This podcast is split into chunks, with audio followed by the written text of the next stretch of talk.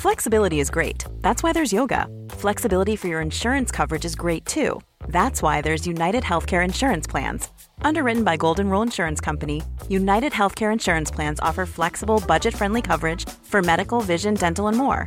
One of these plans may be right for you if you're, say, between jobs, coming off your parents' plan, turning a side hustle into a full hustle, or even missed open enrollment. Want more flexibility? Find out more about United Healthcare Insurance Plans at uh1.com. Hi, I'm Daniel, founder of Pretty Litter. Did you know cats tend to hide symptoms of sickness and pain? I learned this the hard way after losing my cat, Gingy. So I created Pretty Litter, a health monitoring litter that helps detect early signs of illness by changing colors, saving you money and potentially your cat's life. Pretty Litter is veterinarian developed, and it's the easiest way to keep tabs on your fur baby's health right at home. Go to prettylitter.com and use code ACAST for 20% off your first order and a free cat toy. Terms and conditions apply. See site for details.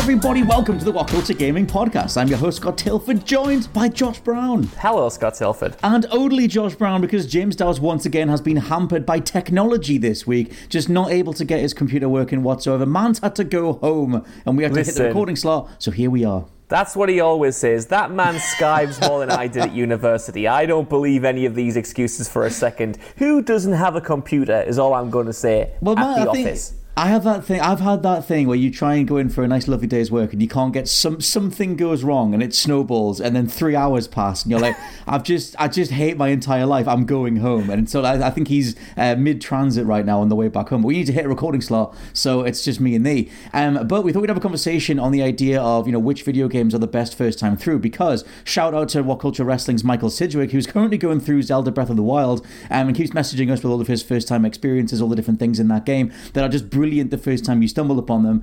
Um, and it's, you know we're sort of vicariously living through him, and we thought we'd do this conversation on which video games are the best first time through, and you know so, sort of pointing at the idea of like some of the best games of all time, but maybe you don't want to revisit them um, because they nail their sort of you know openings, endings, whatever their structure overall. And I, I already know that I'm going to say there because we have we have three picks each, and I know that I'm going to say stuff, and then you're going to say that you played them five times over and you've got the platinum and you can't wait to play it again.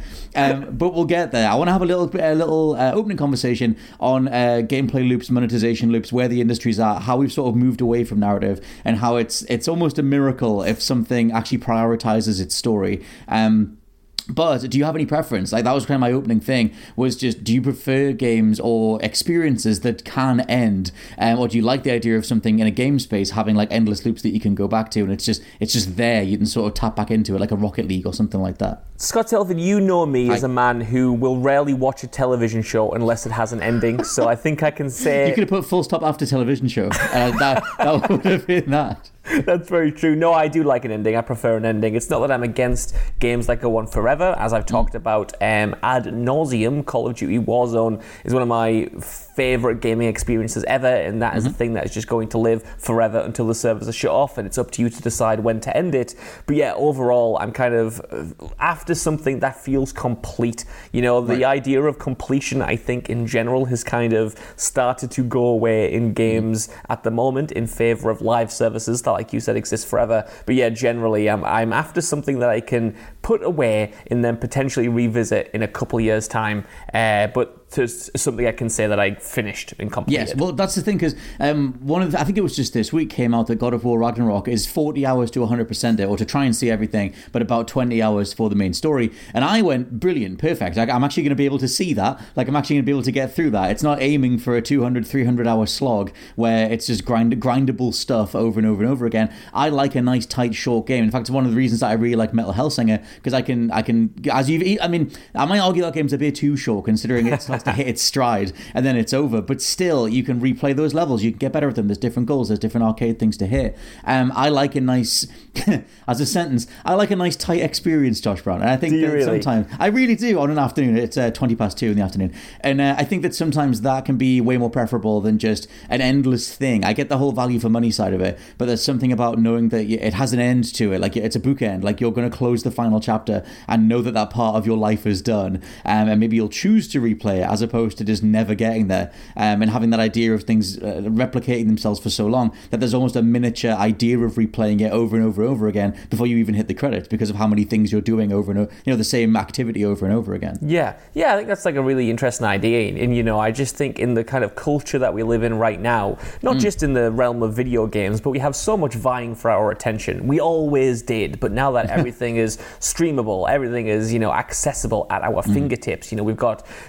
I mean, if if, if young Josh knew how many video games he had access to mm. at the click of a button, he would mm. lose his tiny little head. You know, right mm-hmm. now we've just got so much to play. We've got so many games on our to play list, so many things to watch, so many TV shows for me to avoid that I one of the first things I do um, before playing a game right now yeah. is head to howlongtobeat.com Same. and kind of figure out how much time I'm going to have to dedicate to it. And it's kind of like the length of games dictates my to playlist more than it ever did in years prior.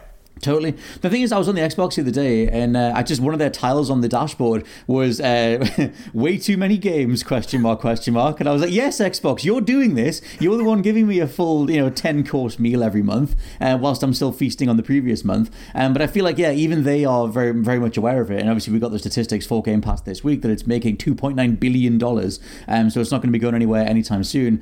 Um, but yeah, I just think that idea of over time stories sort of going by the wayside. I feel like stories in gaming kind of came from you know Kojima and Metal Gear Solid, and the next evolution was Naughty Dog and Uncharted, and then you sort of got The Last of Us, where it refined things off and matured things, and 2013 sort of elevated the medium, and you sort of got this other side to gaming that was way more introspective and complex and emotionally resonant or whatever. Some of there weren't the games in between them, but I, I sort of look to them as some of the milestones, and then I feel like across the 2010s it all went away and it became more arcadey again, and the eighth generation was just doubling down on okay, what can we what can we give you that's a five minute loop, and then how can we replicate that and monetize it? And it was kind of like a return to the arcade mentality. And one of the earliest podcasts that we ever did was, you know, is the idea of a, a story in a video game a fad because they were in all of a sudden across the 2000s, um, and do we need them? Let's say, and like I think that's interesting, and it's like I think where we're at now, you've got PlayStation doubling down on story stuff, and Jim Ryan talking about, you know, one of the most valuable aspects of PlayStation is their single player stories, and if anything, they're just trying to expand the story side of it with how big their IPs are becoming, like the yeah. Horizon movie and everything else.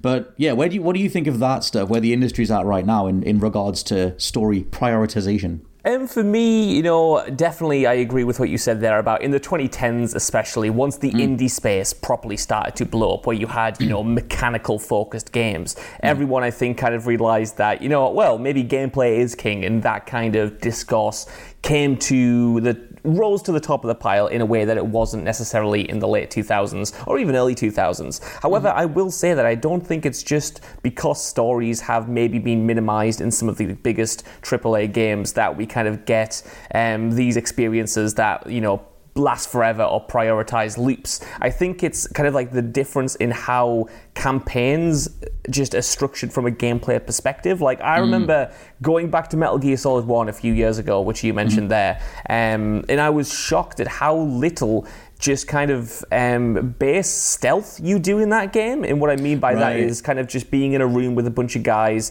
and having it be up to you whether you want to take them out or whether you want to sneak through. Like there are okay. some levels like that, but that game is so set piece heavy. You know, you're moving from mm. one distinct gameplay kind of zone to the next, and it's punctuated by kind of like those more general uh, gameplay sections where you're just doing like the core stealth or, uh, now and again. But I mm. was shocked at how much very variation was in there compared to games now, where, like you said, you know, you do kind of get a five to 10 minute loop, and then that's more or less the whole game. Yeah, you can yeah. change it up with different objectives, but you kind of you get your gameplay sort of base and then that it's it's things added on top of that. It's not swapping the base out for another meal, if that makes sense. That analogy yeah, was like, quite bad, but I hope no, that's what works. I think for me, it's like that difference between skill trees being actual abilities that you'd unlock and skill trees being plus five percent to your attack, and it's the same animation, but now it does more damage. Like that for me is the most boring way to progress in a game. Like I get that sometimes that's just raw RPG stuff, but it depends how it's implemented, like per game. But I always love a good ability tree. I love the ability that I love the I love the ability to get proper abilities in games. So I can unlock a move, you know, th- 30 levels later that I didn't have at the beginning. I feel better as a player. I like the idea of things being inside you as well, um, abilities that you didn't know your character had. And like I'm playing through Mario Sunshine at the minute, and there's like extra abilities that Mario has that, as far as I've done so far, I'm like 10 levels in. The game yeah. hasn't tutorialized at all, but it's like, oh, if you flick the analog stick and then jump, you'll do a pirouette. And then if you do the, uh, uh, like, you've got this like water cannon thing, if you do that whilst you're spinning, you'll do this big shower attack. And it's like, well, that's really cool that I didn't know was in there. That in itself is really rewarding. Um, we should pivot into our specific uh, choices for this because I think they'll just be threaded throughout the, the conversation in general of the games that nail this like ramp up and progression and feeling of progress um, and that do it best. So, uh, what would you like to lead with? Scott Tailford, I'm going to lead with a game that I know you love, and that's uh, The Outer Wilds, because The Outer Wilds, to me, is the peak game. Mm. Uh, if we're talking about, you know, what is the game that you would like to erase from your memory and experience fresh? To me, it's going to be The Outer Wilds every single time. Mm-hmm. And interestingly, at least for me, it's not because of the story, it's because of your understanding of the game mechanics. You mentioned Mario mm-hmm. there and having, you know, these systems built within the game that aren't tutorialized that you just kind of figure out for yourself and you feel mm-hmm. like you've unlocked something. You've unlocked another part of the game. You've unlocked a bit of knowledge that you didn't have. And for me, The Outer Wilds, which if you don't don't know is a game all about space exploration. You are someone going into space for the first time, and after 20 minutes pass, the sun explodes, and you mm-hmm. find yourself back on the planet you set off from, and you need to keep doing these 20 minute loops over and over again to kind of figure out what the hell's going on. And ultimately, on top of that, figure out the entire universe and how it works because every planet you visit is different. It has mm-hmm. completely different uh, rules in terms of its physics, in terms of its geography, all of that stuff. Yet they're all connected. Yet the because it's you know a galaxy, each kind of thing in that galaxy complements something else, and it's up to you to kind of make what is initially literally a universe of possibilities mm-hmm. small and knowable. And it's because you have to ultimately know the universe in totality that's why I would never get the same experience playing it again because you know those mysteries. Mm. And the whole appeal of the game is understanding those mysteries and gaining knowledge and understanding not only the story, but just kind of how everything works and how everything fits together. It makes you feel smart as hell when you have that knowledge, but mm. one of the best experiences is not knowing what you're doing and just coming up with your own hypotheses and mm-hmm. then trying them out, seeing if they work, if they don't, going back to the drawing board. I'm not smart enough to be a scientist, but this game has made me feel like a scientist, and I would love to experience that again, but I couldn't if I played it is, the second time. And what you could play, this isn't one of my three picks, but it reminds that everything with Outer Wilds, because I cannot for the life of me get Outer Wilds. I've played it like four times. I never enjoy any of it, and I just bounce off it. Whatever. I know somewhere in there is a great game, and I've landed on a few different planets. And the thing that I do love about it is that each planet kind of has its own um, rule set, like you know, it's like uh, its own rules. Like sometimes they're uh, visually based, sometimes they're physics based, um, sometimes they're like optical illusions almost. Depends what it is. And then, like you said, once you've figured that stuff out, you've you figured it out, and you've like you'll be arriving on that planet knowing what to look for and whatever. Um, all of that reminds me of The Witness, where uh, or Jonathan Blow's work in general. Once you know how braid functions, you'll you'll get it. Like you know what the rule of time is for that level, and then uh, figuring out how time can function differently in braid was it it was its own brain breaking thing. And then for him to do that again in The Witness, um, I don't think you've played The Witness. Um, no, but that is easily one of my favorite games of all time. Uh, it wouldn't be on my list for what I'm going for in terms of the three games that I've picked here, but massive shout out to The Witness. That game is all about let's say cognitive expansion and once you realize you know what what like what rules they're playing with and once you speak that it's literally a language. Like the witness is a language and you're learning it the whole way through. And then once yes. you can speak that language you see right through the game and then towards the end of it they gamify the fact that they know that they're speaking to you and it's like that's incredible. Like that is next level genius. Like yeah the witness is phenomenal. And i think it, it, outer wilds and the witness feel like they are quite similar. I, I would still totally recommend the witness to everybody. Um and like yeah and i managed to finish the witness thankfully whereas like outer wilds I just couldn't get a, a foothold on. Um, but these, yeah. Sorry, I was going to say no. Oh, continue. Finish your point, Scott Tailford. I don't want no, to. No, no. I was I was going to throw in one of my weightier examples of what I was going for in terms of what it, what um, a, a, game that's incredible first time through means. But you should say your thing, and then I'll throw mine in. Let me butt in then because it does yeah. uh, continue what you said there. Because again, going off with our conversation with Michael Sidgwick, which mm-hmm. inspired this podcast from this morning, you know, he was oh talking about something similar.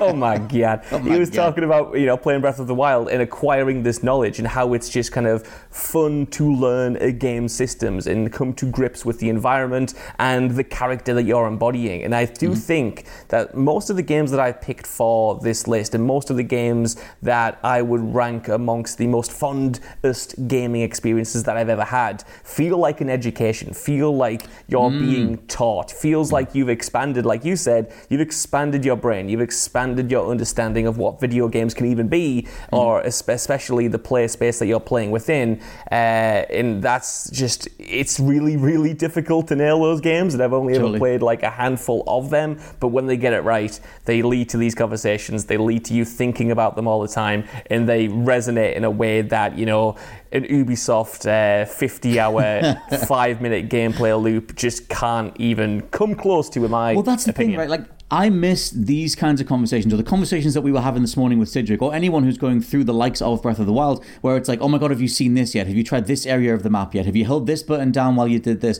And it's like some of that stuff can feel like spoilers. Obviously, you don't want to give away specifics, but that idea of there's more to this game and you haven't seen it yet, versus in Ubisoft's case, and even in Far Cry 3, it was like, well, have you done a settlement yet? Have you done? Have you beaten this boss yet? It's like, well, yes, and you beat them in the same way that I did. Like, there's like small amounts of variations in terms of maybe how you were taking out NPCs in a settlement or something. But the realization in Breath of the Wild's case that Link has a much much bigger uh, move set than you think he does at the beginning, um, and just you know realizing you can aim in slow motion if you just aim in midair, um, or whatever it is. Like I think that stuff is is it comes to you and you realize that you're becoming the hero over time. Uh, yeah. I'll throw in just alongside this that Breath of the Wild was going to be my like quote unquote number one. I think that's the ultimate um, hero's journey monomyth style perfect game um, that I just drank in across 2017 and absolutely adore. I think it's the possibly the best game of all time. Like it's just it's just it's up there. Like it just absolutely is. Um, and it has that transcendental quality where it's or transcendent quality where it just it taps into something where it's like you're you're on the journey with Link. You are Link. You're figuring stuff out. You're thinking in a way that replicates Link.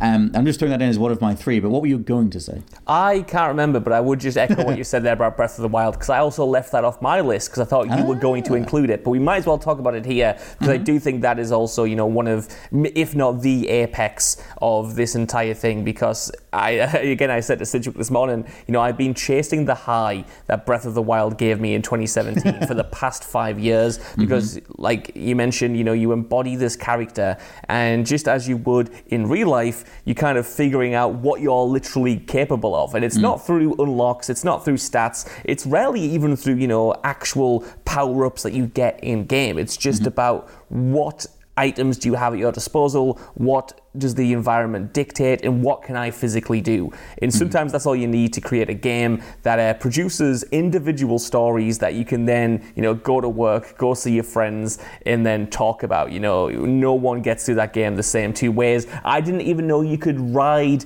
your shield as a sledge until right. I had finished it and talked to you about it. You know, because it has all of these secrets, and it's ultimately kind of up to the player how they navigate the world, and you know, in, in, in it allows them to indulge in what they find interesting and exciting.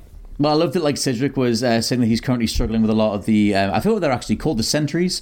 Um, they're sort yes. of like spider sentries. They have like a, they have like laser blasts. Figuring out how to parry them, like get the timing right. It's all to do with like when they flash just before they fire. It's like an instant blast thing, but you can't parry them, and any shield can parry. It's just that the weaker the shield, the tighter the window. And it's just like realizing that again, like everything that you need is in you. Even if you just pick up a really basic wooden shield, you can still deflect this insane laser blast. You just have to get the timing right. And it's like it, for me, it's the perfect type of progression, or it's the perfect type of um, leveling up or whatever because you're getting better as a as a gamer, as a player, as uh, understanding that space. And even if you're just like, I need some health, um, let me look around the my surroundings. Oh, there's a few apple in, uh, apples in those trees. I'm going to climb up that tree. I'm going to cut some apples down. I'm going to eat them, or I'm going to cook them. Or like the first time you realize that you know if you cut a tree down and then you get some flint and you just like strike it with a weapon and it yes. makes a spark and a flame and you've just made a bonfire. Um, and if you need to make some shelter, you can put a log over you as well in between two different things and just sit there and be like, I've just done I've just done this myself. I've just makeshifted a a Dark Souls bonfire. Um, things like that that I guess like you know people are going to want to stumble onto and going through that game realizing just how many systems were in there that were emergent. Um, so few games do that. I'm completely breaking the structure of this whole podcast, but I just find this whole thing really interesting because I'm playing through The Last of Us Part 2 right now mm. as I keep talking about, but I promise it's really relevant this time. And mm-hmm. the thing that I love about that game, and the thing that I love about a lot of Zelda games, is that it makes the puzzle. It doesn't dumb the puzzles down, but it makes the puzzles often revolve around common sense. So the first time right. in The Last of Us Part Two, for instance, that you realize you can just smash a window next to a locked door and jump through it, uh, feels like revelatory because you're kind of playing a game, thinking about game rules, and not every mm. game allows you to smash a window. Not every game allows you to jump over a chest high wall, even though you should be able to because there are invisible barriers and you're playing within, you know, a restri- restrictive game space. You're not playing mm-hmm. within a real world. But I think what's. Sorry.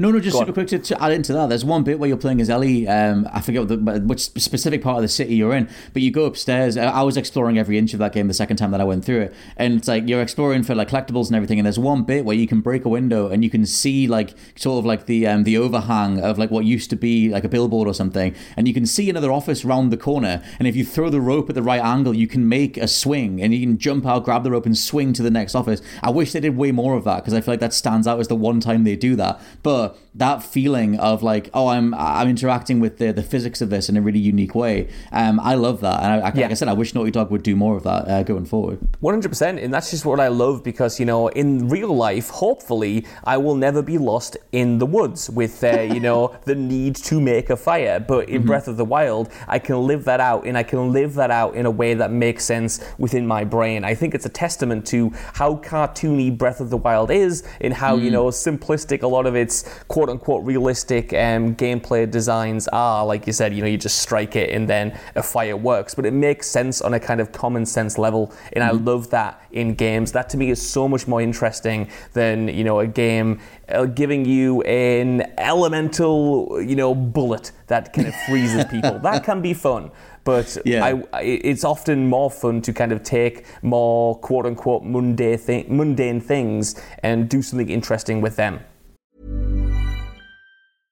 Want flexibility? Take yoga. Want flexibility with your health insurance? Check out United Healthcare Insurance Plans. Underwritten by Golden Rule Insurance Company, they offer flexible, budget friendly medical, dental, and vision coverage that may be right for you. More at uh1.com. Quality sleep is essential. That's why the Sleep Number Smart Bed is designed for your ever evolving sleep needs. Need a bed that's firmer or softer on either side? Helps you sleep at a comfortable temperature? Sleep Number smart beds let you individualize your comfort so you sleep better together. JD Power ranks Sleep Number number 1 in customer satisfaction with mattresses purchased in-store. And now save 40% on the Sleep Number limited edition smart bed for a limited time. For JD Power 2023 award information, visit jdpower.com/awards. Only at Sleep Number stores or sleepnumber.com. This podcast is brought to you by Indeed. If you need to hire, you need Indeed. Indeed is your matching and hiring platform with over 350 million global monthly visitors, according to Indeed data, and a matching engine that helps you find quality candidates fast. And Indeed doesn't just help you hire faster, 93% of employers agree Indeed delivers the highest quality matches compared to other job sites, according to a recent Indeed survey. One of the things I love about Indeed is that it just makes hiring all in one place so easy because you just get unparalleled access to job seekers. Plus, listeners of this show will get a $75 sponsored job credit to get your jobs more visibility at indeed.com slash WCG. Just go to indeed.com slash WCG right now and support our show by saying you heard about Indeed on this podcast. Indeed.com slash WCG. Terms and conditions apply. Need to hire? You need Indeed. Plus that, that elemental bullet, you know, by the end of the game, it's plus it's doing five thousand more damage than it did before, but it still freezes them in the same animation. It still does the same, has the same application, and maybe the, the numbers go up a little bit, which is just yeah. a little bit boring. Um, you end up playing a spreadsheet in the background of everything. Um, I'm gonna throw in um, another one here, and then we'll go back to you. Um, my other one um, that I was going to initially lead with was Red Dead Redemption Two, um, which is just a immaculate, you know, because the thing is, my whole sort of criteria for this was games that are journeys, games that feel like they're done, games that I don't want to touch again because the the first time through them needs to be almost cemented and crystallized and left alone. I remember when um, David Cage first said about Heavy Rain, it was just that whole idea of the first time through that game, whatever choices you made, even if your Ethan drank the juice from the fridge in the morning before going to do the rest of that game, that was your story and you should never replay it. And he would always encourage people to not replay his games back then, um, which I always liked the idea of. And it depends like what the reason is that you might want to replay it, but something like Red Dead Redemption 2 is such a weighty, um, you know, sort of elephantine experience. Like you are lumbering through that game to get to the end of it. And there are like spikes of like levity and action and everything. But when I got to the end of it, I was, it was like a big dusty tome that I was like closing.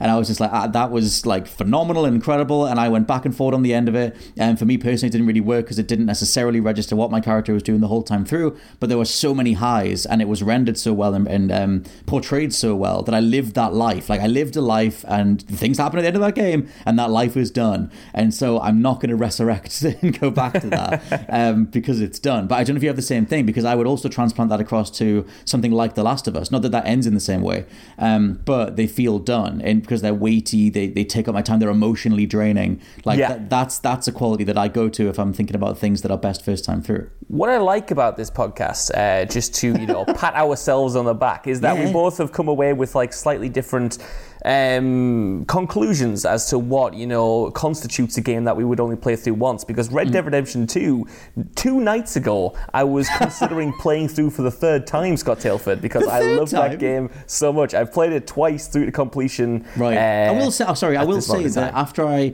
I beat it, what I wanted to do was get back to. I think it's the third chapter in that game where everything is open to you, but you're um you have all the camp uh, upgrades and everything's optional and whatever. You don't have that much of a story impetus to do stuff because the the camp is ticking over. Um, Dutch has got his plan, but nothing's implemented yet. And I just I love that feel. So there was a time back in 2018 after I finished. Well, maybe it was 2019 because I would have given it some time where I went back and I just got back to that chapter so I could just live in the idyllic sort of cowboy sim wing of that game. Um, but it wasn't about replaying the story. It wasn't about any of that. I was skipping cutscenes. I was just getting back to let me get. But I already played through it because I was like, let me get back to that that chapter. I just want to live that midpoint for a bit before everything goes sideways. I totally get that. Uh, I have the opposite experience because I've played through Red Dead Redemption 2 twice, like front to back each time, 80 hours each, and Right. loved it just as much the second time through because I similarly, though, had uh, a bit of trepidation the second time around because my first experience with that game felt so personalized, and Arthur felt like he had an experience that only I gave him because obviously the cutscenes mostly play out the same, but what you do in like chapter three or whatever um, can be different from player to player. What you kind of find interesting and what you pursue will be slightly different. Even in how your Arthur looks will be radically different going from person to person. Like a young James Hetfield in my eyes. I'm sure he did. I'm sure he did.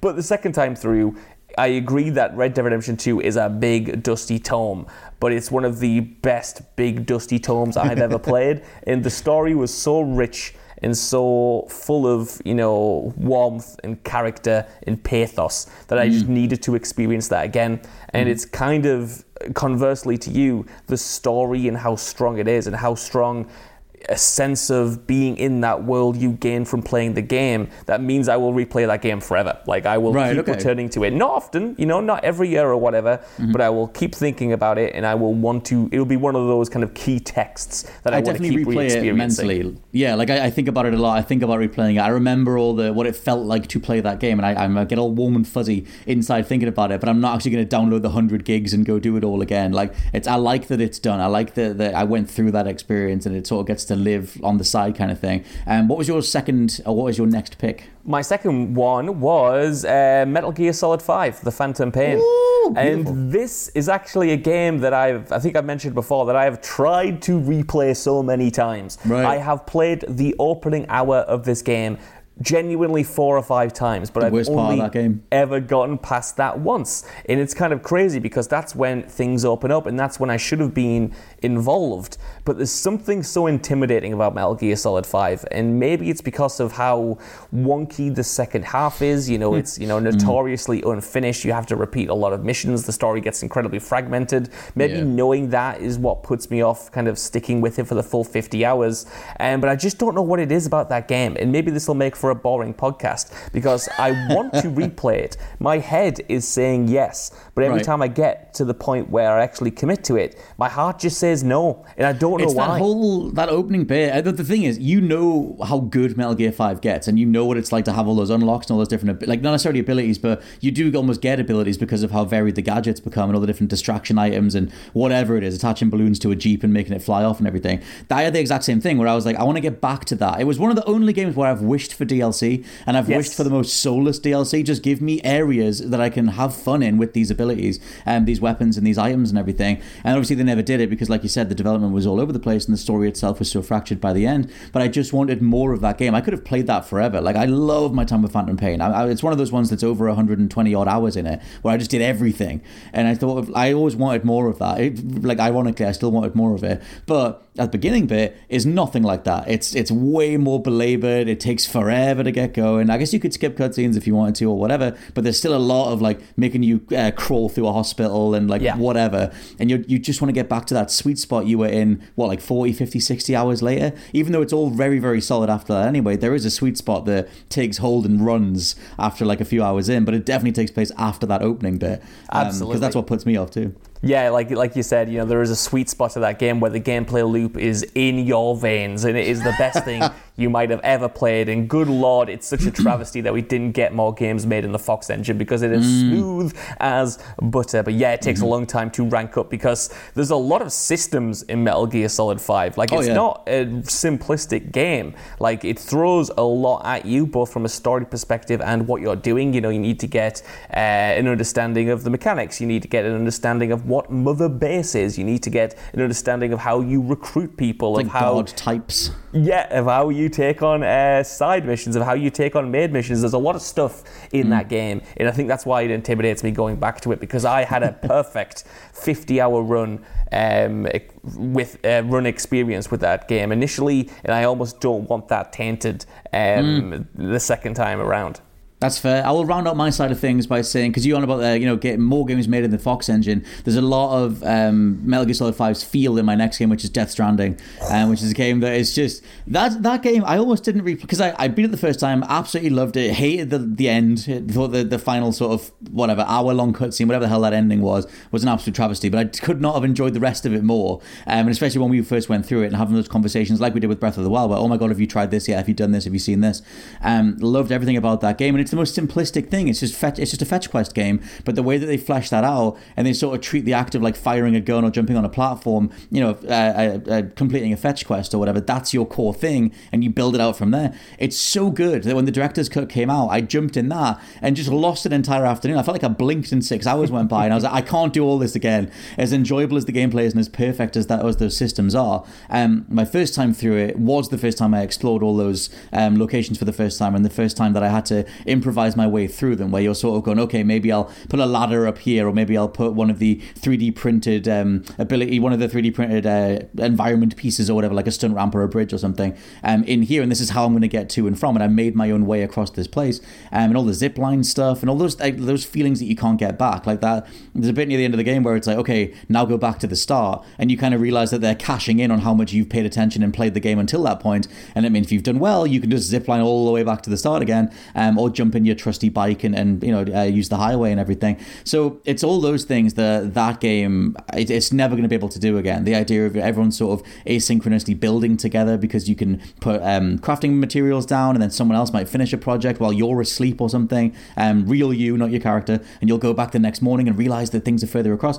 You, for me, you can't replicate that. Obviously, we'll get an expansion of it in Death Stranding 2, but exploring that game uh, as like a fake community was the absolute best feeling ever.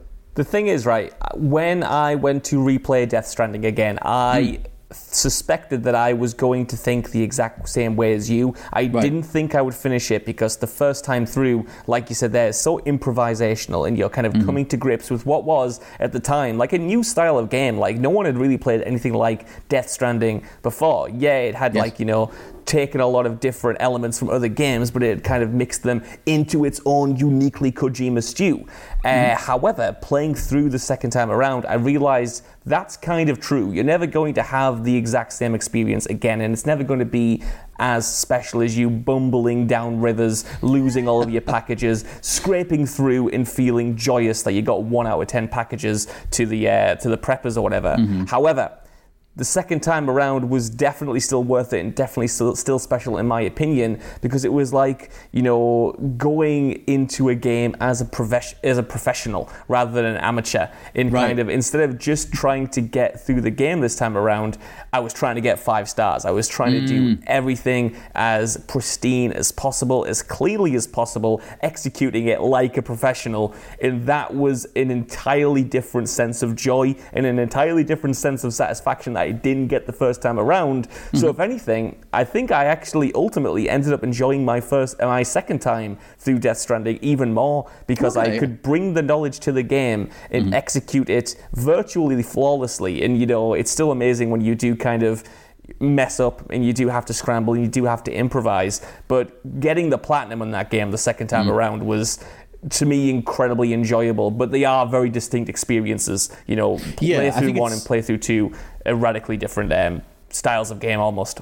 Yeah, yeah. I think it's one of those things where, like, by the time you get to the end of it, and Death Stranding is a long game. Like, it's like 70, 80, out 80 hours, even if you're largely mainlining stuff. Um, but you can bring all those um, abilities in. It reminds me of like when I went back to Sifu, because I platinum Sifu, but then when I went back to it for the DLC, they've added like bullet time and all these different costumes and everything. And although that muscle memory stuff is still in you, I know it's different to Death Stranding, but that idea of just sort of going back and wondering if you're still going to connect with it in the same way. And it's like, no, no, no, all these reference points are still in me. I'm still psychologically reacting to all these different things, and it's still enjoyable. Um, what's your final pick, sir? My final pick is the return of the Obra Dinn, my Oh, friends. what a beautiful, beautiful game. An absolutely beautiful game. If you don't know, this is a puzzle title from a few years ago where you're essentially sent out to investigate a ship that has uh, returned from the seas and you have to figure out how every crew member died you have to piece together everything and again it's a game about testing hypotheses it's a game about you know just kind of trying to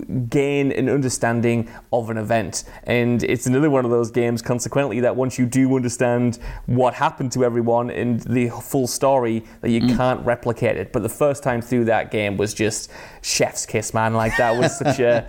Such a novel idea, such a unique art style, such a mm-hmm. gorgeous thing to uh, to experience. That as well, like Obra Dinn is the follow up from it's Lucas Pope's game. It was after Papers Please. If people because Papers Please blew up and that was part of the whole indie revolution thing in like 2012, 2013. Um, but I feel like not as many people talk about Obra Dinn. I don't know if they were put off by the art style because it does look like an old Apple computer rendering technique, which I really love. I love that it looks like dot matrix paper being printed over and over again to sort of get this look. Um, but yeah, you've kind of like game mechanics wise, you've got this like ghost book, this sort of supernatural book that you're using to catalog stuff, and you have this ability to sort of find different crew members and then use their experiences to recreate whatever happened on the ship. And you get their, I think you get their perspective. You fly around amongst everyone. Yeah. Um, like alongside. I've been a long time since I went through Obra Dinn, but I remember being so blown away by the rush of like, oh my god, I've got this guy's view on this thing. What were they doing before this? And then piecing together all the events in tandem. And then that game goes places as well. I thought it was going to be way more grounded than it was. Um, not to give everything away, but I mean, yeah, it. Uh, there are many reveals. That's it, and there are and those reveals are so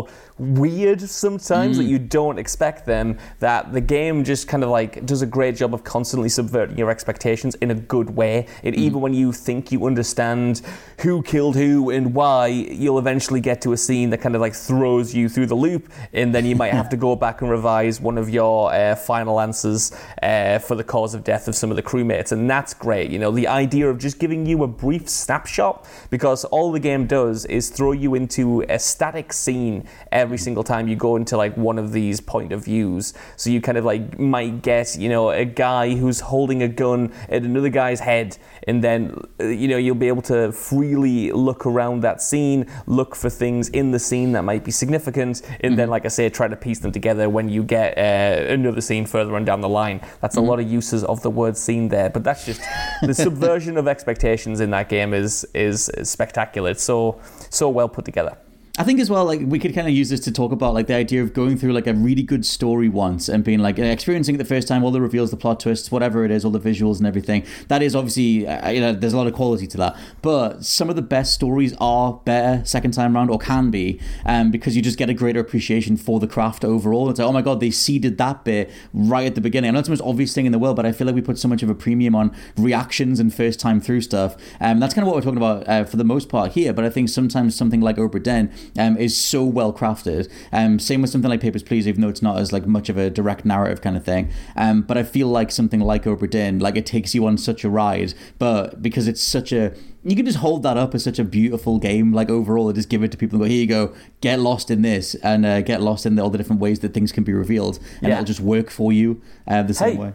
I think uh, you said something interesting there about like stories and putting Mm. a premium on like the first experience of those stories and you know the Mm-hmm. stress of spoilers and whatnot. And I think that's kind of why I don't have many story games on my list right now because I used to obsess over the first experience of something having to be perfect, whether it was games, whether it was movies. I'd get in my own head, and if I Mm. wasn't experiencing a movie I was looking forward to for the first time, I would convince myself it was ruined, and then I kind of unlocked the beauty of the second watch or the second playthrough in realizing that thank God a good story continues to resonate. It doesn't just make you cry one time; it will make No. you cry every single time if it is I massively- of a good quality.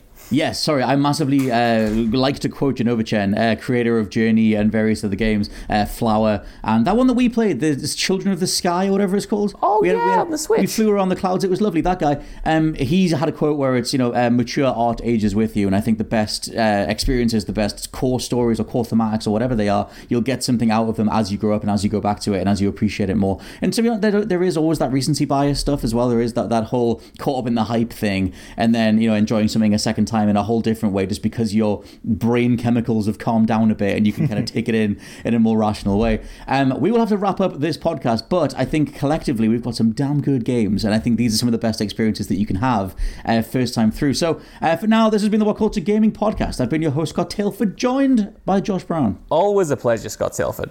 Always a pleasure to be heard by all of you, and we'll catch you next week, maybe with James Dowse. Don't Goodbye. count on it. Bye bye. Bye bye.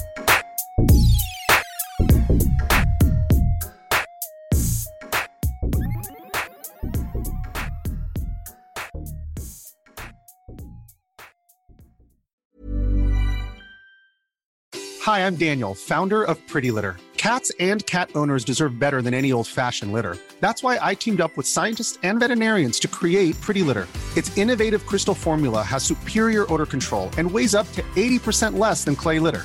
Pretty Litter even monitors health by changing colors to help detect early signs of potential illness. It's the world's smartest kitty litter. Go to prettylitter.com and use code ACAST for 20% off your first order and a free cat toy. Terms and conditions apply. See site for details.